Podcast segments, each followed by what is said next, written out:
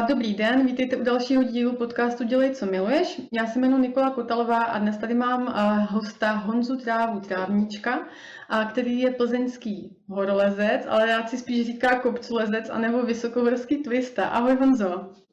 Ahoj. Ahoj. No, uprav to na pravou míru, jak, jak bych tě měla správně nazvat? Já myslím, že už to pojmenovala dobře, vysokohorský turista. Kopcolezec, ne? Tak já jsem přestal používat to slovo horolezec, nebo já jsem mu možná ani nikdy jako nezačal používat. Jako kvůli tomu, že já prostě mám horolezectví jako spojený jako s tím horovýstupem jako lezeckým, jo? Hmm. Horolezectví jo, když to já na ty hory chodím. Já tam, já tam šmajdám, já si tam jako uh, využívám normál, uh, jako chodím po normálkách, po fixních lanech, takže, takže je to takový jako, že vlastně uh, jiná disciplína, je to jiná, pro mě je to jiná disciplína, než to, co, to, co dělám já, jako v tom mhm. pohybu. Samozřejmě pro tu veřejnost, jako když je třeba, že jo, aby, aby se někdo díval na televizi, jako tak do titulku, jako se dá horolezec, protože je to, je to jako zajímavý, no. A to je jako zajímavá vlastně historka s tím, a teď nevím, já myslím, že zítra nebo pozítří, že jdu do studia 6, mm. jako do ČTK a dlouho jsem tam nebyl. a byl jsem, myslím, že to, že moje poslední návštěva byla po k tam a to byl přímý přenos, to jsou přímý přenosy vždycky. Hmm. A myslím, že způsobem, jako jsem reagoval, tak jak reaguju jako na, na to slovo teď, tak, tak, tak jsem reagoval i tehdy.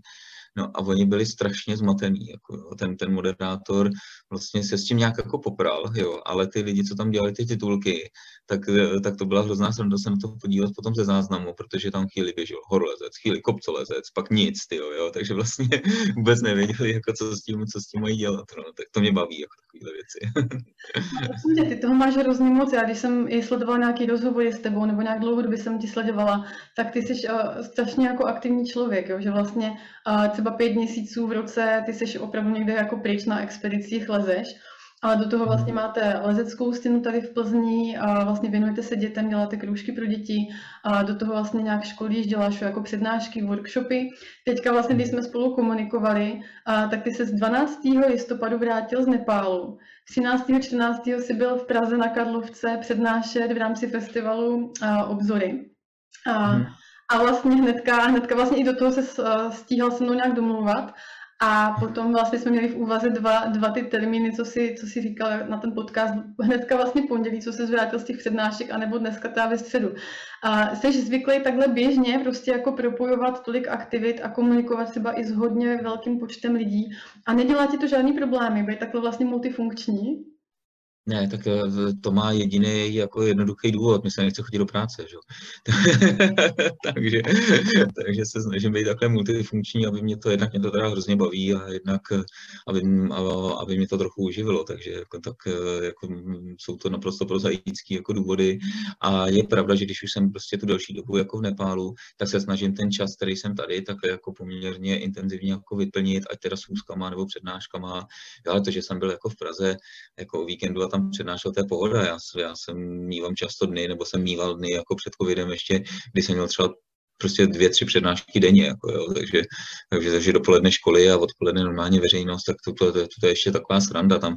Já jsem tam hlavně kvůli tomu se potkat s lidma, protože jako ta pauza jako nepřednášková byla hrozně dlouhá a mě ten kontakt s lidma chybí a i teda s přátelema, i s těma lidma, co, co tam přednášeli, takže takový ten prostě společenský kontakt, to co, to, co jsme si teď jako odvykli a já ho považuji teda za hodně jako důležitý a, mm. a je to prostě, i, i proto eh, jsem eh, už hodně odmítal, udělal jsem jich třeba, já nevím, do deseti za ty dva roky online přednášky a mě to pak nebaví, jako čumět jako do, motor, do monitoru a nemě tam tu zpětnou vazbu od těch lidí, jako nevědět, jako co je baví, jak se usmívají, co mají, co mají na sobě a, a, a podobně, takže to není to, to, co bych chtěl jako dělat dlouhodobě. Jo, a naštěstí mám tu, mm, tu práci vlastně rozvrženou tak, že já toho spousty můžu dělat i z toho Nepálu nebo jako z cest, takže teď tady vydržíme ještě, ještě do příštího víkendu a zmizíme na 14 dní na Sicílii, jo, ale není to vyloženě, jako já potřebuji sluníčko, tyhle, já tady teď koukám z okna a to je strašidelný, to je prostě jako ta deka, já to, já, e, e, jako když tu možnost mám můžu pracovat prostě od sluníčka, tak to udělám No, ale samozřejmě si přitom i trochu odpočinu a vůbec se jako nedivím, tyjo, že, že na ty lidi padají deprese, protože to je strašný. Jako jo. no, ale tak je to, je to prostě střední Evropa, no, jako to klima takovýhle tady je. Jako no. Jak vypadala teďka ta poslední vaše expedice? No, tak my jsme, proto, vlastně ten podcast děláme až teď, protože jsme vlastně nedokázali najít ten společný čas, když my jsme vlastně od začátku září do půlky října jsme byli jako v Nepálu a ne, neměli jsme tam úplně moc prostoru na to takovéhle věci teď dávat dokupy, protože vlastně v září jsme lezli na Manáslu, je to kopec, na kterém já už jsem byl v roce 2011 a teď jsme to pak, pak 2015, 2018, takže to tam dobře znám. Eh, výstup se podařil 29. září, jako jsem byl, jsem byl teda na vrcholu sám, teda bohužel bez Miry, která byla zraněná. No a pak jsme na to plynule a plus teda další Sparty, jako jo, další kuci jako vylezli taky jako na, na tu osmu a pak jsme navazovali plynule na Amrablan, což je, což byl asi těžší výstup a tam se nám podařilo z Miry teda být na vrcholu jako Amrablanu a krásný těžký lezení, jedno z nejkrásnějších hor jako na světě. Takže takový dablíček, jako který jsem plánoval, sundávání pytlů, protože jsme tam byli, jako nepodařilo se nám to vylézt, takže jsem jako s podzimem velice spokojený a no, doufám, že to, že, že to bude i dobrý jako za rok, protože plánujeme vlastně úplně to samé.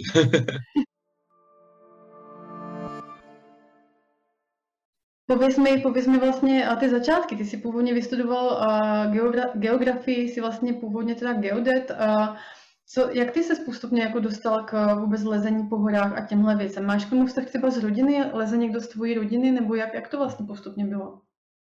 No tak já jsem, eh, já vlastně všechny ty věci jsem dělal i při škole, jako není to tak, jako že bych vlastně, eh, a to, a to nemyslím teda jenom jako ty koníčky, jako byly hory, což tedy koníčky ještě byly, ale už do toho jsem vlastně dělal i ty ostatní aktivity, jako to lezení vlastně Eh, ne, že by mě to tehdy jako živilo tolik jako teď, protože prostě jsem nedělal že kroužky, ale třeba jsem manažeroval jako z nouzecnosti, jo, takže, takže vlastně byly tam takový jako přidaný, přidaný věci k tomu, jo, to, co mám teď do teďka, jako to spektrum prostě toho, co dělám, tak je hrozně široký. A je to možná dobře, protože se třeba uživím, jako když, když něco z toho odpadne, jo, bohužel teda na jaře 2019 odpadlo úplně všechno, prostě veškerá ta práce s lidma, což je můj hlavní, jakoby, Mm. Jo, a, a, to, a to neza, nezáleží, jako, který zrovna ten obor jako, nebo, nebo to odvětí jako, uh, budeme, budu zrovna preferovat, ale byla to práce prostě s lidmi, škodilo se teda úplně všechno. Ale jak jsem se vůbec jako k tomu dostal, já jsem odbočil trošku od té otázky, tak um, já jsem vlastně vystudoval tu geografii a tam jsem zjistil, že mě baví geodezy. Mm. Uh, protože jsme měli skvělého učitele, pana docenta Čadu, dneska docenta už, a on založil vlastně geodetický mm, oddělení nebo geodetický obor na FOVce. Mm-hmm. A já jsem potom přešel, eh, no ne, přešel, no normálně jsem začal dělat druhou školu a dostudoval jsem teda geomatiku, geomatiku na FAVce, což eh, považuji za jeden prostě z největších majstrštíků jako v mém životě, protože já jsem tak technicky prostě nezdatný. Jo, matika, fyzika mi vůbec nic neříká, teď ještě do toho programování, ale jenom prostě ta moje obrovská vůle, co si myslím dneska, že to jako dokázala dotáhnout až do konce teda mm-hmm. nějakému to inženýrskému titulu, ale jako říkám majsterštyk, ty vůbec to nechápu, jak se mi to mohlo povést. Jako no. no a co se týká vlastně té tý minulosti, jako té lezecké nebo vůbec jako té turistické, tak já to moc eh, od rodičů nemám. Já mhm. jsem měl to štěstí, že jsem se potkal ve Stříbře, já jsem původem ze Stříbra, tak s partou eh, rodičů jako mých kamarádů, se kterými jsem dělal atletiku a ty nás brali prostě do hor. No. Mm. A fakt, jo, teď jsem to zrovna dával dohromady s Honzou Krabců, se kterým jsem byl poprvé třeba na Mont Blancu, jakože a, dával, a říkali jsme si, tyjo, jakože už je to spousty let, on je to 30 let, jako, mm-hmm. jo, nebo prostě ne, ne, ne celých 30 let a byl, a byl jsem tam hodně mlád a vůbec jako chápu, nechápu dneska tu odvahu, já, já bych si to, dneska bych to nedal, mhm. abych vzal prostě ještě nezletilý jako děcka jako na takovouhle akci a my jsme začínali v Dolomitech, my jsme začínali jezdit na Feráty, mm. jo, a pak třeba ty čtyřtisícovky jako v Alpách, no, a já jsem zjistil, že ty hory mě prostě baví, no, mm. a, a že mě hodně baví. a následně teda jsem si i vyzkoušel, a to bylo teda v roce 2009, jako na svý první osmě na Gašelbromu, že mě to i docela jde, jako že, že, že vlastně mám dobrou aklimatizaci, že s výškou docela jsem kamarád, takže se mi tam podařil jako výstup a už jsem u toho jako zůstal. A pomalinko se to vlastně překlápilo k to, že, že ty kopečky mě tak nějak jako uživějí nebo v kombinaci s těma ostatníma věcma. Ty jsi vlastně vylezl na pět těch osmi tisícovek a vlastně rovnou na poprvé. A teďka si vlastně to zmínil, tu první, tak řekni mi ty pocity, když jsi jako poprvé přišel na vrchol té osmitisícovky, co jsi prožíval? To už je tak strašně dávno, tyjo. já už to skoro nepamatuju, ne, tak to, ví, to, je, tak, to je přece známá pravda, že když seš moc často a, dlouho nad 8 tisíc, takže ti uh, mizí ty mozkové buňky, takže já jich tam moc nemám, takže už si pamatuju per, jako. Ale ne, je to, je to tak, že to je jako, tam je vždycky eh, jako strašně důležité si uvědomit, že musíš dolů, jako, že to není ani půlka cesty, takže, takže ty eh, chvíle euforie tam jako nejsou úplně, mm. jako, že by byly na pořadu dne, ale jo, tak jako měl jsem radost, byli jsme tam prostě s, jako, s větším partou, jo. A tak jako přesně se tam stalo i to, co jsem jako nechtěl, že, že při sestupu jsem se zřítil 300 metrů, jako z výšky 7800 metrů a měl jsem vlastně velký štěstí, že jsem to přežil. Jo, takže, takže ty okamžiky toho, těch vzpomínek, jako ty vzpomínky jsou daleko intenzivnější vlastně na můj pád a na to, co se dělo následně, než na tu chvilinku, co jsme byli jako na vrcholu. Takže mm-hmm. uh, jo, je to takový ten vzpomínkový, tady to asi není zrovna optimismus, ale, ale je to taková ta, že to překryje prostě uh, ty pocity, které jsem nazbíral o několik hodin později, byly daleko intenzivnější, než to, co jsem prožíval prostě na vrcholu. Takže a tohle se stalo, když jsi spadl teda do takovéhle jakoby uh, hloubky 300 metrů, tak a to se stalo jakoby po jak dlouhé době, co jsi třeba byl zvyklý lézt po horách? Jakoby už si, už si lezl fakt jako... Jo, no určitě, to mám, to jsem měl za sebou třeba 10 let praxe, že jo, nebo 10 let prostě nějaký, nějaký zkušeností, ale bylo to, bylo to cestou prostě z první osmi tisícovky, hmm. jo, to bylo, takže, takže to je, to, to se nedá jako porovnávat, jestli, jestli tady eh, chodíme, lezeme prostě na čtyřtisícovky, pak si, pak si člověk vyzkouší pětitisícovku, šestitisícovku a víš, tak ale těch osmi se to tělo chová úplně jinak, jako mhm. ty reakce jsou, ty reakce jsou skutečně jako zpomalený, musíš přemýšlet nad každým krokem a tu chybu nesmíš udělat. Prostě, no. Naštěstí, jako já jsem, si, já jsem si to vyzkoušel a měl jsem velký štěstí. Uh-huh, Já jsem se i chtěla zeptat právě, jaký to je vlastně v takhle obrovské výšce, jakoby, a i fyzicky vlastně pocitově, jak, jaká, jaký je tam mráz, minus 40 stupňů, nebo jak, jak to vlastně vypadá z hlediska těchto těch věcí? To jsou věci, které nejsou předatelné. Mm-hmm. Jako to, to pojď se mnou, jako můžeš si to vyzkoušet, jako jo, a, nebo posluchači, ale to, jako, to, to není moc, jako, jo, můžeme natočit video, můžeme o tom furt vyprávět, ale, ale to tělo prostě jako, se chová takovým způsobem, že to ne, ne, nelze jako předat tu zkušenost, no. Ale tak co se týká teplo, tak eh, v noci těch minus 40 je, ale přes den na sluníčku může být i plus 30. Mm-hmm. Jo, v 8 tisících, to je jako moje oblíbená historka na K2, jo, v 8 tisících na ramenu K2 jsme naměřili plus 40. Jo, jako ve stanu dopoledne, jo, ale, ale prostě takže to je další, jako to jsou takové další extrémy, které uh, tě úplně moc nepomáhají při tom výstupu.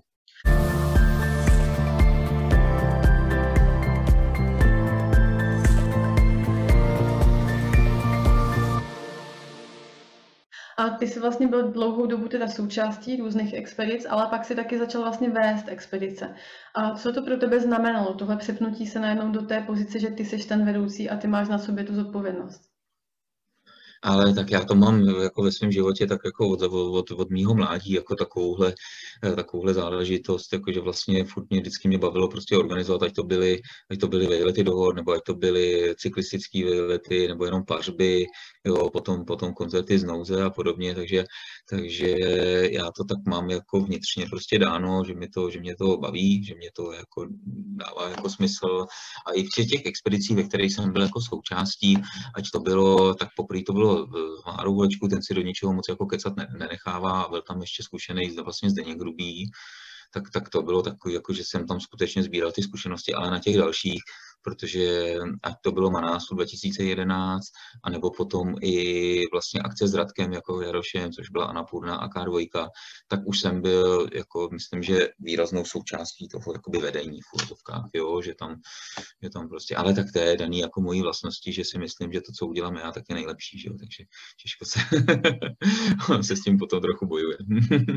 Takže máš, jsi zvyklý mít vlastně ty věci jako ve svých rukou pod kontrolou a jsi i dominantní teda osobnost v životě, i v, i v tom soukromém? Skoro si myslím, že jo, ale zase nemá, jako nemám problém a dělám to velice rád, jako předávat, předávat ty, ty pravomoce nebo vlastně ty, věci jako dál. A naštěstí jako mám v životě strašně štěstí, že jsem obklopený prostě lidma, který, který jako tu důvěru nesklamou a který jako mi děsně jako pomáhají. Jo. Ono je to výhodný pro obě strany, jo, když to řeknu blbě, ale je to super. No. Mhm. A jaký vypadá teda, nebo jak vypadají expedice v tvém podání? A ty jsi zmínil i v dřívějších rozhovorech, že vlastně vylezete bez kyslíku, je to tak? No, no, no, jo, my tak, to je, to je prostě daný, jako mi to od začátku vlastně tý, týmí naší kariéry, tak jako lezeme bez kyslíku, protože já vlastně kyslík jako považuji vlastně za doping, to je jako kdybych jako dělal mhm. atletiku nebo jezdil na kole, měl tam motůrek, jako no, je to to samé, jako jo. Ale nikomu tu jeho cestu neberu. Jako jestli, jestli prostě někdo chce jezdit s tím, s tím motůrkem na kole a přitom i závodit a, a pravidla a mu to umožní, tak ať, tak ať se to klidně jako děje, ale není to cesta pro mě, jako no, takže Eh, to je, ono je to jedno s druhým, tam není jenom o tom lezení jako s kyslíkem nebo bez, ale vlastně, že se poté musí ještě, eh, poté se vlastně musí řešit ještě logistika tam, že jo, je tam, je tam obrovský zajištění jako toho týmu, který jde s kyslíkem, dalšíma šerpama, jsou tam postavený stany a Jo, a, kdy, a když to řeknu blbě, tak já na to ani nemám, bych to zaplatil. no a ty jsi vlastně i v minulosti fakt zmiňoval, že teďka už na, na ty hory a v podstatě může v uvozovkách vylezit kdo, když si to teda vlastně zaplatí, ty šerpy, ten kyslík a tak dál, ale vlastně je to úplně jako jiný eh, jako výstup, že jo, prostě než, než co děláte vy. Že, že... Je to jiný, tady je to, je to jiný sport, jako kdybychom porovnávali prostě ty naše výkony s tím, co dělá Mára Holečku, to, co, to, co teď vylezl prostě háček, jo, na Marblán, jo, takže je to, je to fakt něco, nebo se skláním lezením, jo, prostě mm, opět je to jiný, eh, jiný odvětví, je to jiná, jiná prostě jiný druh sportu, jo. Nicméně jako to, že tam jako vyleze každý, jasně, jako ty, ty šance se velice zvětšily, jako že, že eh, jako ty lidi se dostanou na vrchol za pomocí prostě těch zkušených šerpů a veškeré tuhle ty podpory, ale furt si to musí odchodit a furt si to tam musí prožít, takže není to jako, že úplně jo, a ty lidi to ani moc jako nechtějí dělat, nebo nechtějí, jo, tak jako když se rozjídeme kolem sebe, tak jako kolik u nás lidí, teď jako jezdí lidi na 8 tisícovek, jako jo, vím o dvou holkách, že jo, jako včetně teda mojí Miry mm-hmm. a o 20 klukách, jako třeba, no. Jo, a, a málo kdo jezdí tak pravidelně jako my. Mm-hmm. A jak teda vypadá vlastně plánování fakt té expedice? Ty jsi jako zmiňoval, že to může zabrat fakt jako tři, čtyři měsíce to plánování, ale ty už to zvládáš třeba za měsíc, za dva, víš, jak vlastně jezdíš jako hodně často. Hmm, tak ono nejde jenom o to plánování, co se týká jako plánování té určitý a té akce, která je, které, kde se to musí dávat dohromady prostě s Nepálcema, že s nepálskou stranou, tak to je, to trvá třeba kratší dobu, jako jo, to jsme schopni jako za tři týdny jako dát dokupy, mm. jako tuhle věci, ale uh, my tím, jak to máme spojený s nějakým širším uh, širšími souvislostmi, tak to, tak to trvá díl, protože vlastně my to musíme hm, jako zpropagovat, prodat a udělat loga, že jo, jako pohlednice, jednat prostě s partnery, protože máme sponzory a tak dále, takže jo, v podstatě o tom mluvit na těch přednáškách. Jo. My, máme, my máme obrovskou jako výhodu v tom, že ten Nepál už jako důvěrně známe, a máme tam, máme tam skvělý lidi. Máme prostě lidi, kteří jsou vlastně naši jedni z nejbližších kamarádů a s těma jsme schopni vlastně ty věci už dotahovat jako do konce a máme k ním úplnou důvěru, takže když zmizíme prostě na 5-6 týdnů jako dohod, tak víme, že cokoliv se prostě děje, tak ten, ten Subin Takuri jako majitel agentury Atmos jako zajistí. Jo, takže, takže myslím, že to, že to, to je prostě obrovská jakoby přidaná hodnota toho, hmm. toho našeho Eh, pobytu v Nepálu, jakože prostě Jo, a proto můžeme, eh, můžeme vlastně zorganizovat třeba ty expedice, anebo i treky, které vlastně děláme, eh, tak jako dobře, no, když se nechci skromně chválit. no a Honzo, ty máš vlastně ale i, nebo otevíral si, nevím, jestli je otevřená nebo ne, ale hospodu vlastně v Nepálu. Popovídej nám o tom. Jo, je to tam skvělý, jako, a je fajn, že už máme na pár dní aspoň otevřeno, jako po dvou letech, jako no, covidových. Jo, jo. Je otevřená my a my bychom tam chtěli dělat teď Silvestra, jako rok 2000, nevím, kdy to zveřej, zveřejníš ten podcast, ale je to rok 2021 lomeno 22, takže na Silvestra bychom tam chtěli být a tam už eh, bychom vlastně dopravili i český pivo a jídlo, což byl plán jako od začátku, ale covid nám do toho hodil vidle a se, podařilo se nám stopnout vlastně tu zásilku Hmm. pár dní předtím, než, eh, než vlastně, nebo po lockdownu, jakože prostě veš, veškerý opatření a my jsme, my jsme to tři dny poté měli posílat, takže to bylo úplně prostě jakoby na, hra, na hraně toho, Mhm. jo, a co by se stalo, zkazilo by se nám to tam, že jo, protože prostě Nepál byl úplně zavřený a my bychom se tam nedostali, takže, takže aspoň takhle, jo, a to teda jako proběhla obrovská rekonstrukce jako toho prostoru, máme tři patra, Mhm. Jo, jedno, jedno je barový, jedno je jako takový jídelní a druhá je terasa jako venkovní a je to skvělý. jako jsem, Jaký je název, nebo jak, jak to... Pap, no, jako, jako nic, nic složitýho, je to jediná vlastně česká nepa, hospoda v Nepálu, takže, takže Czech Pub se jako nabízí a eh, my, tam, my to tam jako necílíme vyloženě jenom jako na Čechy, Mhm. jako kteří přijedou do Nepálu, i když jsou jich prostě desetitisíce, Mhm. ale máme to určený i pro místňáky, aby ochutnali český pivo, pro zahraniční turisty, a takže kombinujeme vlastně, nebo budeme kombinovat nepálskou kuchyni s českou a to samý s pivem. Český je nepálský a takový místo, kde by se ty lidi jako měli poznat, potkávat. Já už jsem tam dělal třeba dvě přednášky, bylo to super. Jo, ale potřebujeme, aby do toho Nepálu začali jezdit ty lidi zase. No. Jo, Jako jo. Furt, furt ta sezóna jakoby není, jo, i ta podzimní sezóna, která teď proběhla relativně dobře, jakože se nic jako nedělo, že nízký počty jako nakažených a, a relativně snadný přístup tam byl, tak stejně jako ten Nepál byl na číslech z mýho pohledu setinových, jako než, než je to normálně s tou návštěvností. Mhm. No já jsem si i říkala, když jsem poslouchala nějaký rozhovor s tebou a, a když tam líčil různý ty plány a teď jsem si říkala, jo, tohle to vyšlo před půl rokem, před rokem, tak jsem si říkala, jako jak vám to všechno musel ten covid zkomplikovat, jako všechny tvoje plány v podstatě, jako. No ne, byla to hrozná pakárna, jako protože vlastně mě to až zase tak jako nevadilo, že jsem zůstal tady. My jsme si užili prostě jaro po pěti letech, jako jo, v Čechách. Jo, ale co bylo, eh, co bylo teda jako za mě hrozně náročný, tak bylo furt to přeplánovávání. Přesně tak, jak to říkáš, jako jo, že prostě mě ty věci, které dělám, tak mě fakt jako baví a chci je dělat. Jo, a nechtěl jsem to vzdát, já jsem nechtěl jít jako nikam, eh, jako což bych mohl, já bych se mohl vrátit prostě eh, jako učit, nebo bych mohl prostě pokračovat jako v geodézii. Jo, ale mně se do toho nechtělo, protože ve chvíli, kdybych se vrátil jako do té své profese a do toho jobu, tak už bych neměl čas zase naplánovat ty věci, které který teď prostě do sebe zapadly a který jako fakt jako to běží, jako lidi se nám prostě vrací, jako baví je to s námi, jako jezdit třeba do Nepálu, jo, Pub mě baví, teď jsme začali dovážet, eh, dovážet zelandský med sem třeba, jo, jako do, eh, do Čech, jo. A, jo, a jsou to prostě věci, které mi eh, jako dávají větší smysl, než se vrát, vrátit do toho jobu, jako kde i přesto, že mám kulatý razítko a jako určitě bych se uplatnil, tak se mi tam prostě teď jako nechce. Nechce Jo. se mi chodit jako do práce.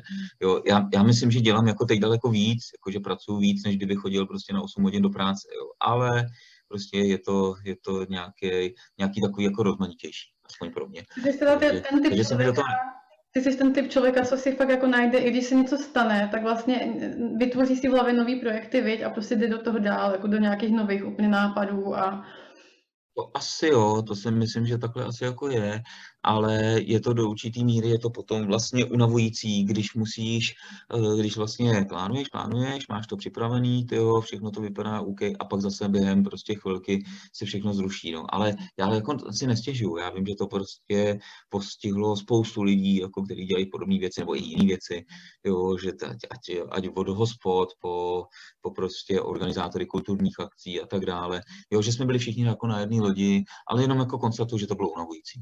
Mhm, mhm. A ty vlastně teda uh, si říkal, že chodíš, chodíš a vlastně lezeš uh, se svojí takovou jako partačkou a životní vlastně zpřízněnou duší Miri. A Hmm. prosím tě, řekni mi, jak je to z toho partnerského pohledu, a ve chvíli, kdy třeba vidíš toho svého partnera v nějaké nebezpečné situaci, tak jak to jako prožíváš? Viděli jste se navzájem někdy v nějaké situaci, kdy fakt šlo tomu druhému možná i o život, nebo byl nějaký vážný úraz a jak to pak vypadalo?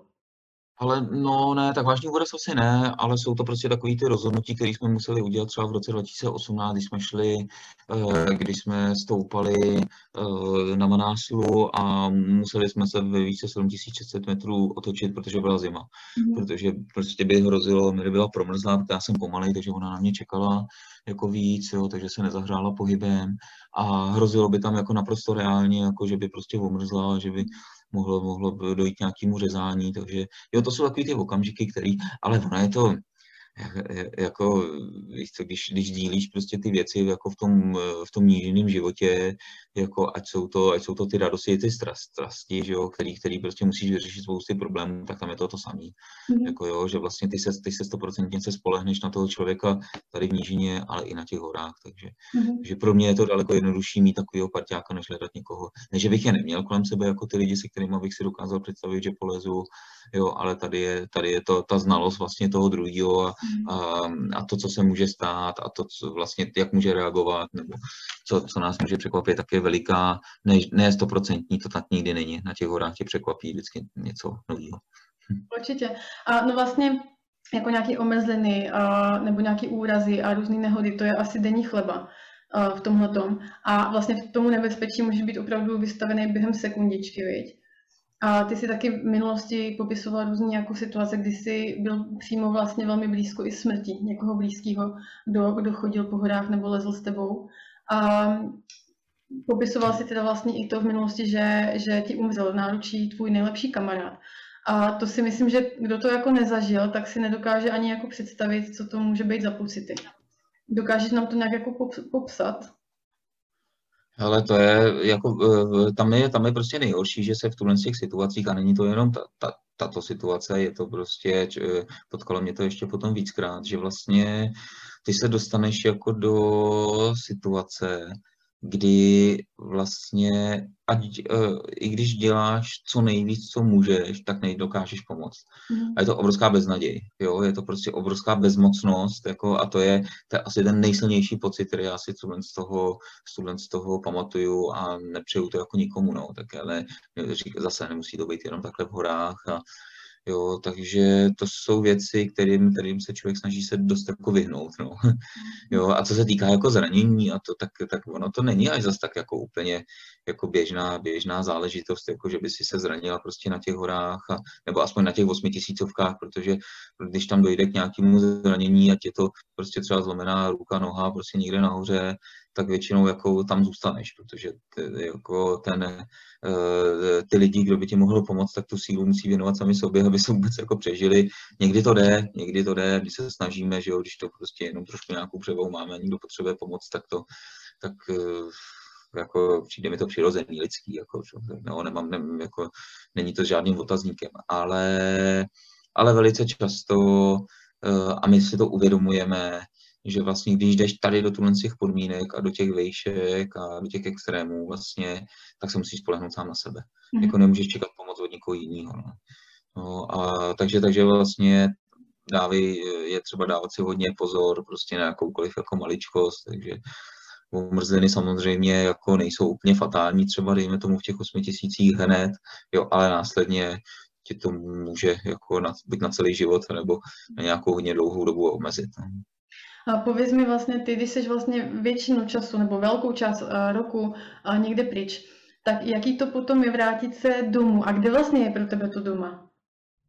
Já mám doma jako v Čechách, jako pro mě je to furt jako domov, jo, teď teda střídavě jako máme Plzeň, Plzeň, tábor, protože my z tábora nechce vlastně jít do Plzně, jako jo, je, je tam spokojená, má to tam ráda, já jsem tam taky jako velice rád, ale přece jenom ty vazby mám silnější v Plzni, mám tady uh, víc i pracovní věci, jako zkoušky a podobně, takže, takže to tak jako kombinujeme, ale nejvíc času uh, trávíme v autě, no, takže jako máme, máme bydlící auto a, a to je prostě jako, jako skvělý, takže no a když, když nám dochází takhle to sluníčko tady, tak, tak tu nejsme. Já jsem se vlastně chtěla zeptat, a když se jsi fakt jako dlouho, dlouho někde v Nepálu a fakt jako v zimě a spíš prostě ve stanu, jaký je pro tebe potom usednout jako ke stolu, k teplýmu jídlu, dát si třeba horkou sprchu a jít pak večer spát jako do postele s perinama a jako mít vlastně to pohodlí? Jo, tak je to skvělý, ale ono zase jako pozor, ono, jako my tam máme veškerý komfort, jako na těch, ať na těch trekách nebo při těch expedicích, protože, že jo, teplý jídlo tam dostáváš třikrát, čtyřikrát denně, jo, když nám, než nám tam vaří, nebo si objednáme prostě v lodi, jo, spíme, spíme v pokojích, jako ne, že by to nebylo jako na spacáky, protože prostě přece jenom tam to chladno je, nebo, jo, ale zase třeba mezi těma trkama, když jsme tři měsíce tam, že jo, tak, tak uděláme tři, čtyři akce a mezi tím jsme na hotelu jako v Katmandu, nebo máme tam svoje nějaký zázemí, jo, tak ono to není zase tak tragický, jako, jo, že, že vlastně ta doba, kdy my jsme v nějakém určitém jako nekomfortu, tak je třeba měsíc, jako není to nic mm-hmm. jako straš, strašidelného, jo. Mm-hmm. A ten nekomfort není zas tak nekomfort velký. No. Mm-hmm. A co je pro tebe nejdůležitější při tom, když si vybíráš lidi právě na tu expedici? A, a nebo když prostě víš, že se jako plánuje nějaká úplně nová akce, na kterou se jako hodně těšíš, víš, že do toho dáš fakt jako hodně, hodně plánování energie, času, tak co je pro tebe nejdůležitější, aby prostě tam měl fakt tým, kde prostě budeš vědět, že ti lidi, jako že ti dělají vlastně taky šťastným, že, že to bude super prostě. Jo, tu pohodu, ty, ty jsi to pojmenovala, jako jo, aby tam, aby ty lidi byli prostě parťáci, aby to byli lidi, se kterými já chci trávit svůj volný čas. Mm-hmm. Jo, což je to, ten, že jo, ten čas je to nejvíc, co tady máme, jako jo, tak auto si koupíme, prostě barák si koupíme, jo, ale čas si nekoupíme. Mm-hmm. Takže to je, jako, a, a jsem hrozně rád jako za to, že vlastně dneska můžu si trochu vybrat. Jako dneska mám i tu odvahu a ty koule na to říct prostě, hele, jako asi si lidsky jako nesedneme, nemá to smysl, aby jsme kombinovali nějaké prostě svoje společné jako věci, aby jsme se nějak propojovali, takže jo, anebo z toho nějak, ty vycouvám, no. jako, tak mě, no, ale jo, ale je to, je to prostě tak, že uh, to je pro mě jako hrozně důležitý a, a sednout si s, s těma lidma lidsky a je, je, je, je to dobrý a myslím si, že to je dobrý pro obě strany, protože my je třeba obohacujeme, oni obohacují nás stoprocentně, jo, takže, takže je to takový vlastně předávání si zkušeností, předávání si znalostí a tak dále, takže to, to, to mě jako hodně baví. Mm-hmm.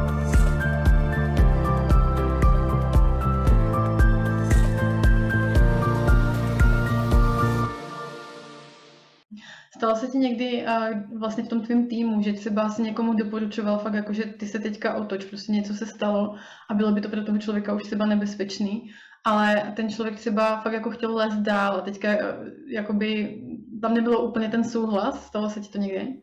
Mm, stalo se mi to na začátku, a to jsem jako věděl, že k tomu tam jako může dojít, ale to bylo ještě vlastně, že jsme byli jako si spíš jakoby rovnocenní, jako že to nebylo tak, že já jsem byl vedoucí prostě té akce, jo, a není to jako do dneška, tak jako, že prostě, jako když to nejsou, to nejsou mý podaný, to nejsou lidi, jako který ty mají prostě svoji vůli, oni, ale e, většinou si vybírám ten, ten tým tak, aby aby pokud to není úplná kravina, že jo, což se mi občas taky jakoby povede, tak aby vlastně to respektovali, aby prostě řekli, ale OK, ty jsi zkušenější a tak dále. Ale jako stalo se to a e, Dopadlo to dobře jako tehdy, jo, ne, nebyl to velký průšvih, ale o dva roky později už to nedopadlo tak dobře. Já jsem mu tam nebyl, že jo, ale prostě je tam, jo, že, že někdy ten tak jako na tu bránu musí to mít jako nějak e, jako vyrovnané. No. A co byla ta situace, co se stala o dva roky později? Uh, zahynul ten člověk. Mm-hmm. No, zahynul prostě na kopci, jako kde, kde z mýho pohledu vlastně na to jakoby neměl tam být. No. Mm-hmm. Jo. jo. Uh, vlastně teďka možná fakt jako jdeme k nějakým těm těžším ještě tématům. Uh, zase už se na tom jako odpovídal, možná, možná uh, nebylo tolik prostoru, jako máme třeba dneska, ale uh, v roce 2015 jste vlastně nedosáhli s tou tvojí výpravou vrcholu, protože, protože vlastně se stala taková věc, že vlastně dvou lidem, kteří už se vraceli z vrcholu, a šlo v podstatě o život, nebo ne v podstatě, ale šlo jim o život. A vy jste se snažili vlastně za každou cenu jim pomoct, nějak jako zachránit, i za cenu toho, že vlastně úplně přerušujete v podstatě nějaký jako další jako svoje, svoje lezení. A nakonec ta jeden z těch dvou lidí opravdu zahynul. A jaký, jaký na to máš pohled dneska, protože vy jste fakt vydali úplně maximum, co jste mohli. A ze sebe fakt jako víc jste, jste udělat ani nemohli. Ale vlastně tam byly ještě nějaké další jako okolnosti, kde kdybyste to vlastně věděli, tak vlastně nějaká další strana mohla pomoct. Co to v tobě dneska vyvolává, jak na to koukáš dneska?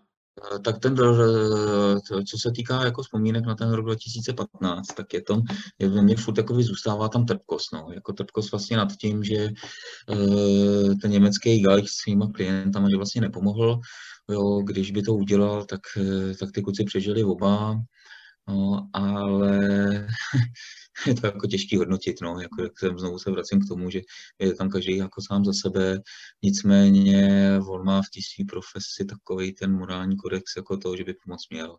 No, on teda tvrdil, že na nás jako neslyšel, ale a, a taky si to teda předělal v té hlavě tak, nebo jestli to mě cítil takhle od začátku, že vlastně on je zachránil jo, že on toho chlapíka zachránil prostě, protože jeho kyslíková bomba mu druhý den vlastně ve finále pomohla, jako úplnou náhodou, jako když se prostě Jean-Luc vypotácel ze svého stanu a spadl prostě do jejich stanu, tak jeho klienti, on byl mezi tím na vrcholu s druhým kyslíkem, jo, tak jeho klienti vlastně nasadili tu kyslíkovou bombu a on to, on to vlastně prezentuje a ta historka není zas tak stará, to je třeba půl roku stará, že se s ním někdo potkal na nějakým kopci na Mustakatias, myslím, a on to prezentuje tak, že on byl ten zachránce, že on jako vlastně je ten ten a přitom my jsme, my jsme měli velice krá, málo od toho, aby jsme ho zažalovali. Mm-hmm. Jako jo, my jsme to jako řešili prostě. Ano, možná pokud eh, někdo vůbec není jako v obraze, tak jenom popíšeme. Vy jste tam vlastně měli svůj tábor s tvojí expedicí, s tvojí výpravou, mm-hmm. pak tam byl vlastně tábor Němců, nebo jako stan Němců. To byl jeden stán, to byl jeden stán. No. A vlastně a Francouz a Rakušan se vraceli z vrcholu, to byly ti dva teda, o, o, o koho šlo.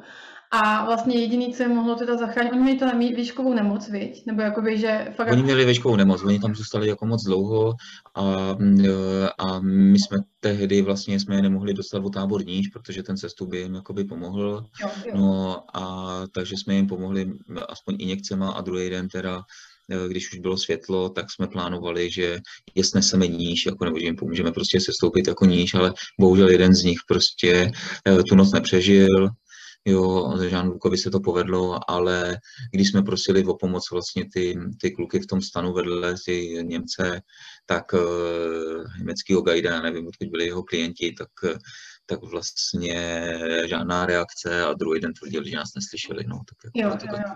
A vlastně oni teda tvrdili, že jako vůbec nemají kyslík nebo něco takového a pak vlastně jste zjistili, že... Oni nereagovali. Hmm, oni vůbec jako nereagovali, takže my jsme, uh, my jsme je jenom prosili o to, jestli by nám mohli pomoct překládat. Protože ty kluci už prostě přestali mluvit anglicky, a jako bylo to, my jsme německy jako nebyli úplně jako moc, moc zdatní, takže jsme je poprosili jenom o tuhle tu pomoc a to jako k tomu taky jako nedošlo. No, takže.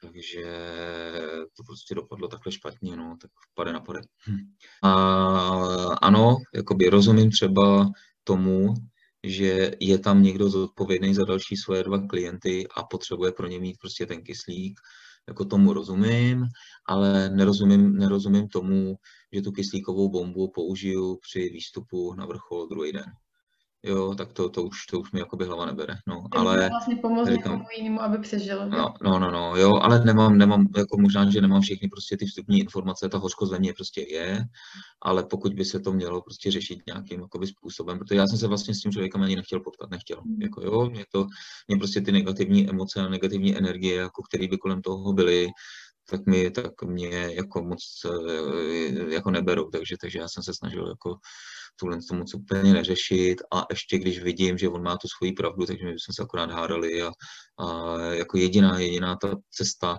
skutečně byla, od který my jsme vycouvali, bylo podat tu žalobu. Jo, anebo minimálně prostě ten příběh zveřejnit prostě v odborných časopisech německých a tak. Jo, ale my jsme si uvědomili vlastně jednu věc, že pokud to znovu otevřeme, pokud znovu ten, to budeme rozpitvávat, tak to vlastně nejvíc ublíží prostě Žán Lukovi a jeho rodině a Zoltánovi, který tam zemřel a jeho rodině, protože se to znovu prostě to téma bude, bude propírat a, a ty emoce tam budou prostě silní, takže, takže jsme jako řekli, hele, tak ho prostě s tím musí žít on sám, jako se svým, se svým svědomím, no ale srovnal, vypadá to, že se s tím srovnal docela dobře. No a vlastně ty se potom po, po letech teda setkal s tím, co přežil, to byl ten Jean-Luc, ten francouz. A kdy to bylo, v jakém roce jste se potkali znovu? My jsme byli v kontaktu už jako předtím přes maily a přes telefony, protože nás poprosila jeho žena o pomoc on byl psychicky na tom strašně špatně, jako se vrátil, dával si za vinu vlastně smrt toho svého uh, kolegy, ale z kopce si nepamatoval vůbec nic. On jako z těchto chvílí, jako kterými, kdy my jsme tam jako řešili takovouhle záležitost, tak on ne, ne, měl úplný okno, takže my jsme mu to postupně odkrývali, hlavně jsme ho přesvědčovali o tom, že se to fakt jako nemůže, že to je prostě věc jako každýho ale a dalo se to jako, pomalinku se to jako srovnalo, jako není to stoprocentní, že jo, do dneška, nicméně my jsme se potom potkali na Oju, jako bylo to hrozně intenzivní, jako protože se nám vrhnul kolem, eh, kolem krku a strašně děkoval a bylo, bylo to fakt jako strašně silný, no a následně i potom několikrát byli jsme i za nima jako doma v Gapu ve Francii, takže, takže super, jako se stal se náš kamarád.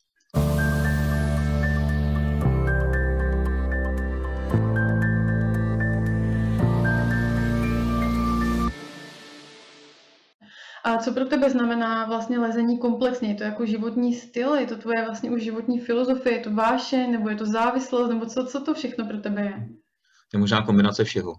jako život každého trošinku je to takový koktejl prostě eh, věcí, který, který mě jako naplňují. tak, jo, ale od všeho, co, od všeho, co jsi jmenovala, tak můžu, můžu si prostě malinko vzít a čím jsem se vykroutil jako z té otázky, že elegantně. No a vlastně, když te začínáš třeba nějakou, jakoby nějaký opravdu výstup, tak jak dlouho ti trvá, kdy ti v hlavě jdou třeba tady tyhle pracovní věci, já nevím, co ještě je potřeba někde zmanežovat a co tě čeká třeba po tom výstupu, nějaké přednášky, workshopy nebo nějaký návrat do nějaké reality. A po jak dlouhé době už ta hlava jako vypíná a fakt si uva, uh, užívá prostě jenom jako to plynutí a ten zážitek. Hmm já už na ten kopec jako musím, musím nastupovat jako s tím, že mám tu hlavu čistou. Mm. Jo, vlastně, že tuto vě, ty, ty věci počkají. To prostě není nic, jako co by bylo, co by bylo úplně urgent. Jo, jediný, co vlastně řeším jako teď v poslední době a co mě i, řekl bych, že i docela jako zatěžuje a rozhodl jsem se, že se na to příště vyprdnu, tak je posílání zpráv jako o nás jo, jako jsme tehdy a tehdy, případně prostě jako dej, dej to, dej to, máme kolegyni, která, nebo prostě kámošku, která nám pomáhá v té době, kdy my jsme tady nejsme to dávat na Facebook, na Instagram a tak. Jo, a teď, ale to je jako o tom, že jsi prostě v tom výškovém táboře, jsi někde v 7400, 5, 7,5, ať ukáž na satelitním telefonu prostě zprávu, že nebo někam voláš, nebo to. Takže jsem se rozhodl, že na to kašlu. Mm-hmm. Jo, že samozřejmě tam uh, pro příště, že to velice jako omezím, jo, protože mi to jako bere prostě energii, bere mě to sílu, jasně, ta dneska, dneska jsme zvyklí být 100% online, jako, jo, že, takže, takže o našem kroku, jako když chcete, tak ví každý jako a, a, a rovnou teď a tady, ale a dokáže, dokáže nás to, co se týká jako té mediální slávy, tak jako někam posunout, jasně, že jo. Vy sledovali jsme příběh prostě mladý, že jo, holečku, který, který každý den prostě z babnice posílal, ty jo, jakože bouřka stále trvá, že jo. Já to, já to nemyslím zle, jo, jenom to jako konstatuju, jo, a v podstatě jako výstup skvělý, výstup prostě těžký, jo, ale neproslavil ho ten výstup, ale proslavil ho to tam, že tam je tři dní prostě, že jsou s radarem někde bez jídla a že, že čekají, jestli se, jestli se počasí umoudří a budou, budou mít šanci to přežít. Mm-hmm. Jo, a, a měli jsme to vlastně v přímém přenosu. A jak vlastně říkáš, nebo mluvíš o tom, že některé věci fakt jako odbouráváš, třeba tady tyhle ty jakoby zprávy, ťukání nějakých zpráv fakt jako v nějaké, v nějaké brutální výšce a tak, tak vlastně mě napadlo, že mm, a ty, ty jsi byl v úvozovkách, tak vlastně před pár lety a donucený možná trošku i onemocněním, aby si trošku jako zastavil, malinko zpomalil, možná některé věci odboural. A ono celkově vlastně, ta tvoje historie je taková vlastně, že je neuvěřitelný, jaký jsi držák, protože ty máš vlastně i kloubní lupenku, který to je vlastně dlouhodobý, vlastně chronický že jo, onemocnění, i přes který dál normálně lezeš, i když si mýval prostě otoky obrovský jako na kloubech a, a, a tak dál. A zároveň teda před několika lety, nevím teďka přesně v jakém roce, si, si zjistil, že máš rakovinu močového měchýře. A dokonce si s ním byl teda asi údajně na K2, když změřili nějaký, jako, nějakou velikost jeho a odhadli jako rychlost toho nárůstu. Pardon. Takže jsi s ním byl na K2.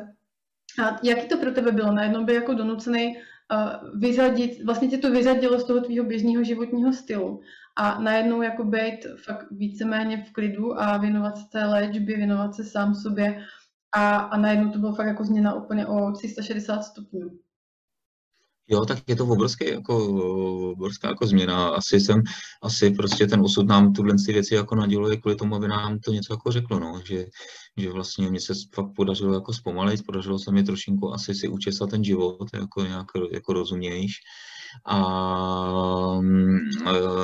a doufám, že jako nenaskočím zase do těch, do těch jako kolegí, protože jako ono, ať si přiz, přiznejme si to, že jako, jako stárnu, ta regenerace je už pomalejší prostě a, a jako jo, ve chvíli, kdy se nevyspím jako svých 7, 8, 9 hodin, tyhle, tak jsem špatný a, a tak, jako dělám si trošku z toho srandu, jo, ale, ale je to samozřejmě změna obrovská, jako jo, a klasický scénáře, jako proč zrovna já, proč se to stalo, ty jako nekouřím, že jo, a, a prostě žiju jako relativně zdravě, po sportu, jsem mladý, no a pak řekneš, že pak, pak to vlastně se to jakoby přepne do nějakého druhého módu a řekneš, no tak jako dobře, tak jako je to tak a tak, jo, a, a pojďme se na to podívat, tak jako je můžem, co, co lze prostě s tím dělat a jak lze fungovat prostě s rakovinou, lze fungovat.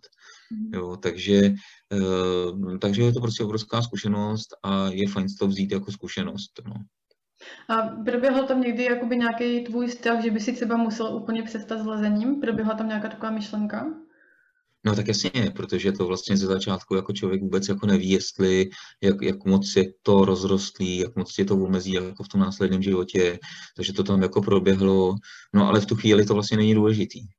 Jako ty tam, ty, ty tam řešíš vlastně jenom ty primární věci, eh, život, neživot. Hmm. Jo, tak a, a to jestli prostě je to lezení na lezení, no, tak to se, to se udělalo časem, jako, no, takže, takže jako určitě, jo, byl jsem třeba, jako jo, v té hlavě jdou jako ty věci, no dobře, tak nebudu jezdit na 8 tisícovky, nebudu jezdit na 7 tisícovky, ale budu tam jezdit rekovat, jo, nebo, takže, takže, jo, já, já, já jsem spíš takový optimista, takže ty věci jako nerad vzdávám. A teďka máš pocit, že jako do současnosti, že uh, máš pocit, že i teďka jako tě to nějak vlastně uh, to, že si toto prodělal, tak nějak v úvozovkách omezuje, nebo jako hlídáš se třeba víc, snažíš se na sebe jakoby dávat větší třeba pozor, anebo, nebo máš pocit, že teďka prostě jsi rád, že fakt můžeš dělat věci jako zase znovu naplno a hmm. už to jako moc neřešíš, jako chodíš na kontroly, ale jako neřešíš to třeba úplně. Jo, tak jako dávám se asi jako většího, většího majitele, trošku jsem prostě ještě jsem, jsem si srovnal jako životní styl, ale, ale ono to tam, jako to říkáš, no, chodíš na kontroly, že jo, ale to, ale řešíš to, protože prostě když ta kontrola jako dopadne blbě, tak se ti zase překope prostě ten život, takže to plánování, jo, jako máš to furt jako v hlavě, i přesto, že si to nepřipouštíš, tak furt máš v hlavě, ale jako může se to vrátit, může, jo. Ale jo, a, a já jako primárně říkám ne, jako budu v pohodě, budu zdravý, že protože ta, eh, ta vůle té mysli jako je velice silná jako a, a výkonná, ale prostě ten červíček tam je, no. Mm-hmm. A nosíš sebou nějakýho talismana, když vyrážíš někam na cestu? Jo, Mary. ne, máme sebou prostě takovou plastovou mouchu, jako velkou, že jo, skoro 10 cm a mhm. tam byla na vrcholu třech 8 tisícovek. No. Aha, a to jste dostali kde, nebo kde jste získali mouchu? Je, to, byl, to byl komplítek jako z, z Miry, když jsme se seznámili prostě, protože to je vlastně původně její moucha, našla ji na nějaký highlineový akci. Aha vlastně první holka, co eh, jedna z těch prvních jako vůbec v té České republice, co chodila highliny, takže objížděli prostě ty různé akcičky, no a koukala na ní někde v lese, tak si ji už prostě nechala do té doby jezdí s náma, no. Občas omrzne, takže ji musíme poopravit, jako pro, projít operací a tak. Pohoda. Na to jsem se vlastně i chtěla zeptat, že a ty si mi teda už mnohokrát žádal i o ruku. Co ona obvykle odpovídá, Mirka? Na co? Na mouchu? Žádosti, no jo, ne, už neodpovídá nic, jako říká, hele, to je furt to samý, jako jo, takže, takže už se tím vůbec jako nezabývá, jo, a já už, si, já už jsem to taky vzdal, jako jo, to, to teď se zrovna to otevřelo vlastně to, to téma opět na expedici, protože já jsem kdysi, a ten slib furt platí, uh, slíbil komukoliv, kdo ji přesvědčí, aby si mě vzala, jakože má expedici zdarma podle svého výběru, jo, takže, takže teď jak zdražují prostě v tom Nepálu, tak, tak se chlapci snaží daleko víc. Jako no. Tak už radši, a radši, radši to nekomentuješ, aby právě jako jo. Takže bychom o tom neměli vlastně ani mluvit, ne, teďka. Hele, ne, ne, ne, ne, já jsem s tím docela v pohodě a doufám, že to, že to nebudu muset cálovat. jak, jak, jak jste se vlastně seznámili úplně na tom začátku? Říkáme, že v závěji, protože jsme se seznámili na skalpech, na Štubaji, kde každý z nás byl prostě se svým ještě tehdy původním partnerem, no a pak, pak po nějaký době jsme se dali dohromady, no, tak tam bylo první seznámení. Aha, aha. Nebo dali dohromady, no, až po nějaký době jsem ji ukecal. Jasně. A jsou nějaké jako vaše oblíbené místa, kam se jako fakt rádi vracíte? Hmm, Sardinie. Uh-huh. Mm-hmm. Jo, kromě jako Nepálu, který samozřejmě prostě není jenom naše pracovní místo, jako jo, je to, je to místo, kde to, kde to fakt milujeme, jako jo, ať hory, ať ty lidi, kteří tam jsou, jo, tak je to Sardinie, bylo to, bylo to Portugalsko, nebo je to, je to taky jako Portugalsko, protože prostě tam je sluníčko, tam je, tam je dobrý víno, je tam prostě jiženská, jiženská pohoda, takže mm-hmm. tak to máme rádi, a, ale Čechy taky, jako jo, tábor, prostě jako, no ale teď převládá i troška Sardínie. No. Jo, jo. A kdyby si měl sám za sebe teďka říct v tuhle chvíli, kam by se chtěl jako teďka, kdyby to bylo možné, úplně jako vrátit v tom okamžiku a být tam na tom místě, tak co by si vybral za okamžik? No asi bych si vybral ten rok 2015 nahoře v těch sedmi čtyřech, protože dneska bych měl jako jiné informace a, a dokázal bych tam prostě jako jako víc toho plustra, jako e, asi, asi prostě do ještě větší minulosti, jako okamžiky, kdy bych mohl pomoct mému kámošovi, který zemřel na Korženěvský. Jako. Takže to jsou, tak jsou jako, jo, ale jestli, jestli si myslela prostě prožitkový místa tam, kde, jako, že to, kde to bylo jako pro mě nejsilnější. Teď bychom ještě chtěli, jako z Miry, se dneska zrovna o tom bavili, jako do Jižní Ameriky, kde já jsem byl teda několikrát, Miry tam ještě ani jednou nebyla a tam já to mám teda jako hodně rád. No, ale já si myslím, že vlastně ty věci, které jsme si prožili a které máme prostě jakoby za sebou, tak patří do té doby tehdy a tam. Mm-hmm. Jo, že jako proč bychom se měli vracet jako ve smyčce prostě na ten samý, na, ten, na to samé místo nebo k tomu samému prožít, kolik nás čekají nový. Mm-hmm. A ty si vlastně i zmiňoval teda v minulosti, že a je pro tebe vlastně i jako jedno někdy, jestli lezeš po něčem menším nebo chodíš po něčem menším, třeba i tady jako lokálně, nevím, po Evropě, po nějakých menších jako horách, anebo fakt vyrazíš na nějakou osmitisícovku. A co na tom úplně nejvíc miluješ, když fakt jako tam seš a teďka plynou ty dny, tak co, co pro tebe je úplně to nejvíc jako? O co bych nerad přišel, tak je, aby se abych přestal vnímat energii hor, prostě tu pozitivní prostě a klidnou energii hor, tak o to bych jako nerad jako přišel, mm. jo, a ve chvíli se to začne stávat a je mi to vlastně, je mi to jako jedno, kde budu jako jí vnímat, jako tu energii, jestli je to na Šumavě, anebo v těch, v těch Himalájích, tak, eh, tak ve chvíli, kdyby tu to mělo hrozit, tak, tak budu muset něco udělat. jo, to byl pro tebe takový výkřičník, jo, že máš něco změnit. No, tak jako, jako, jako ve, ve chvíli, kdy, kdy to začneš brát eh, a, a to je obecně to asi platí v životě, jako ty věci jako automaticky, začneš to brát jako nějakou věc, která, která prostě tady vždycky bude a tak, tak, tak je to jako blbý, no, tak to, um. Mm-hmm. A řekni mi, prosím tě, ještě, než se teda rozloučíme, už se chýlíme asi k nějakému závěru toho podcastu, a řekni mi, jaký máš teďka jako plány, jestli to ale jde jako popsat vzhledem k tomu, že vlastně teďka proběhly nějaký dva roky covidu. Tak... Jo, hele, já to vím úplně přesně, co budu dělat. No právě, jo. jak jde teď plánovat, víš, jako jak jde plánovat a, a co teda máš v plánu? Ale já jsem plánoval vždycky jako i v době jako, jakoby covidový jsem prostě plánoval, jako teď akorát se dějou, prostě děje to, jako že vlastně jsem to plánování zkrátil, jako že prostě už nechci jako řešit, co bude za dva roky, to neřeším, jako, ale řeším příští rok, jo, a ten, ten vím prostě třeba naprosto jako jistě, nebo tuhle ten rok, jo, tak za chvíli si budu dát bramboračku, že jo, to je ten první jakoby point, který, který mě čeká. A, a posléze vlastně za deset dní jako pojedeme, pojedeme makat, makat jako, a tak jako hlavně si odpočinout na Sicílii, vrátíme se jo, Vánoce, Vánoce s maminkou, prostě s rodičem a to, to jako, jako za mě, já bych nejradši vypadl na Vánoce pryč, prostě. To, pro mě jsou to svátky, jako, které se změnily ve svátky konzumu, jako, je to není, ne, ne, není mi to jako příjemný vlastně. Jo, ale OK, máme nějaký svý okolí, prostě tady nějaký, nějaký vazby, takže, takže splníme to, co se splnit má. a na Silvestra letíme teda do, do Nepálu se skupinkou teda otevřít prostě oficiálně checkpub, takže bude Silvestr, já budu mít 30. budu mít přednášku tam asi, ale 31. uděláme Silvestra v pubu, pak prostě krátký vejlet kolem Anapuden, takový, takový piditrek, jako moc krásný. No, zpátky, nevím, jestli to nevezmeme přes Zeland jako cestou zpátky, jestli kdyby byl otevřený náhodou, protože tam mám prostě nejlepšího kámoše, který právě produkuje ten med, o kterém jsem se zmiňoval. Jo, a piček.cz, musím udělat reklamu, tam si to můžete objednat, tyjo, zdravý, zdravý zelandský med. a a potom, a potom vlastně únor, březen eh, budeme v Čechách a já pojedu přednáškový tour eh, spojený s festivalem, eh, s Mezinárodním festivalem horolezeckých filmů v Teplicích nad Metují, takže vítězím filmy, které tam jako vyhrály ceny, tak budu, budu promítat a k tomu budu mít prostě přednášku, takže to půjde po, celém, po celé republice.